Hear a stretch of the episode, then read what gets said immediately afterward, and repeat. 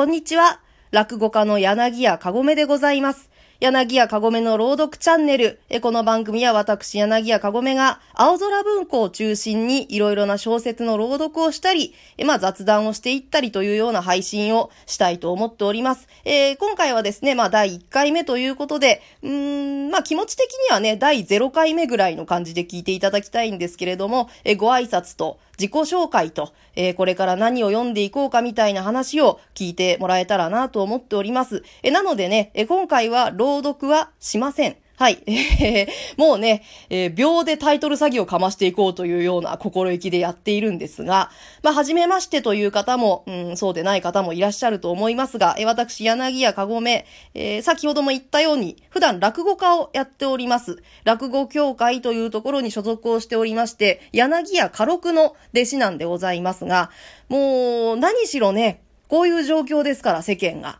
ね、普段はそれこそ寄席に出演したりとか、まあいろんなね、地方の落語会に呼んでいただいたり、自分で小さな会を主催して、えー、一人でやったり、仲間内でやったりなんてことをしているんですが、なかなかね、もう落語会もままならない状況がずっと続いているわけですよ。4月5月なんかはね、もう本当に、うん、ほぼ全滅という感じで、寄席はね、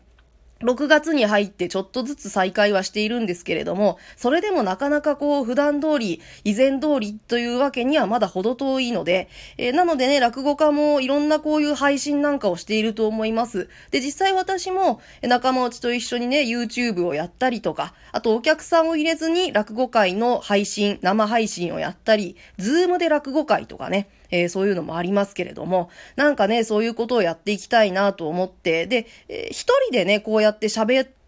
配信をしようというのはこれが初めてなんです。うん、なので、ちょっとまあね、正直出遅れた感はあるんですよ。え実際ね、えー、このラジトーク内でも番組を持ってる落語家のみんながあいると思うので、えー、ちょっとね、こう、スタートダッシュ出遅れたなという感じはするんですが、これなんでかっていうとですね、何しろ私がね、この一人でお客さんの前で喋る分には全然ね、もちろん抵抗なく喋れるんですよ。ただこう、お客さんが誰もいない空間で、実際今自分の部屋で一人で喋ってるんですけれども、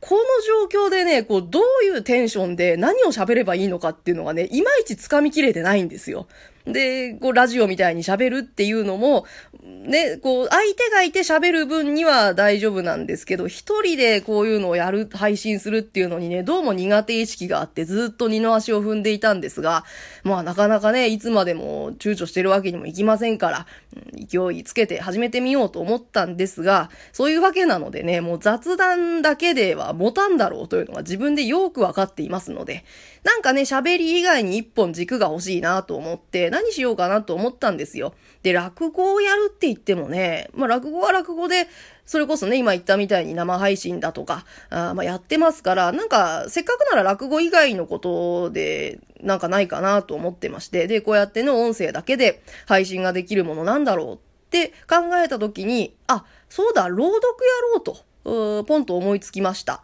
はい。あの、まあ、朗読自体、やっぱね、好きなんですよ。喋る仕事もしてますし、えー、でね、なんかこう自分の中で発見とか勉強になることがあればいいなと思って、まあまあ趣味半分、半分なんですけれども、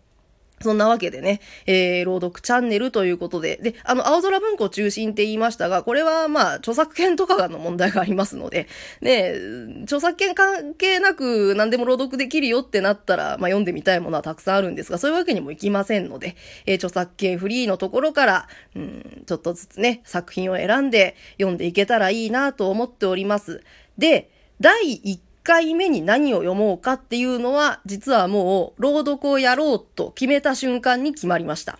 これはね、えー、先に言いますと、第1回目に配信をするのは、宮沢賢治のオツペルとゾウという小説を読もうと思います。まあ、ご存知の方もいると思います。で、宮沢賢治自身はね、えー、時代はとっても有名な方ですから、えー、知ってる方が大変、大半だと思いますが、代表作はね、やっぱ銀河鉄道の夜とか、パッとみんな思いつく作品がいろいろあると思うんです。風の又三郎とか。で、その中で、オツベルとゾウというのは、まあ、まあ、マイナーということはないですけれども、一発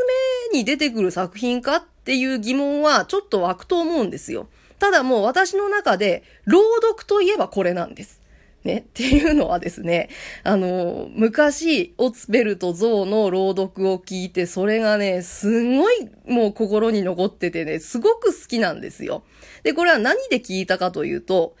ザバダックというバンドがいまして、えー、ご存知の方もいると思います。このザバダックの、えー、音楽 CD、音楽アルバムに、ケンジの幻冬という、これ宮沢賢治の小説をモチーフにした、まあ、コンセプトアルバムみたいなもので、えー、宮沢賢治の作品をモデルにしてね、元にした、えー、楽曲がたくさん入っているんですが、この CD の中に、この曲と曲の合間にですね、えー、オツベルとゾウの朗読が入ってるんです。で、これを朗読しているのが、原ますみさんという、まあ、この方もミュージシャンの方で、この原ますみさんの朗読がね、私はとにかく好きで、でね、これ知ってる方はわかると思うんですけど、この方ってね、すごくこう、不思議な声質をされてるんですよ。なんか、老若男女のどれにも当てはまるようで当てはまらないというようなね、もう一回聞いたら忘れられない。だから歌声もね、すごく素敵なんですけど、このオツペルとゾウの朗読がね、もう本当に初めて聞いたの10年以上前なんですけど、未だに朗読っていう言葉とセットになってパッと思いつくのがこの原ますみさんのオツペルとゾウなんですね。なので自分で朗読をやろうと思った時に、もう真っ先にあれを読もうと。思ったんです。もう、パクろうと。ね。元気よくパクろうと思いまして。原ますみさんのオーツベルトゾウ、えー、まあ、パクろうっていうような言葉が悪いですね。オマージュですね。えー、リスペクトを捧げようということで、もうね、オリジナリティとか、ね、自分の作品選びのそのオリジナリティとか、こういう主義主張で、この物語が読みたいんだとか、もうね、そんなことは関係ないんです。私はとにかく原ますみさんのオツペルとゾウの真似をしたいんです。もう、さっきも言ったように趣味半分の配信ですから。もう、こういうね、自分で、えー、読みたい、自分でやりたい作品をどんどんどんどんやっていこうと。まあそうじゃないと続かないですしね、えー、思いますので、まあ何回かに一作品は分けると思いますが、うん、まあ、ながら作業のお供ですとか、睡眠のお供なんかに、えー、ちょっとずつゆるゆると聞いていただければ大変に嬉しいと思いますので、えー、末永くお付き合いをお願いをいたします。えー、ということで、柳家かごめの朗読チャンネル、今回はですね、ご挨拶と自己紹介、えー、始まりますよというお話でした。えー、次回からオツペルト像の朗読をしていきたいと思います。えー、それでは皆様聞いていただきありがとうございました。またよろしくお願いします。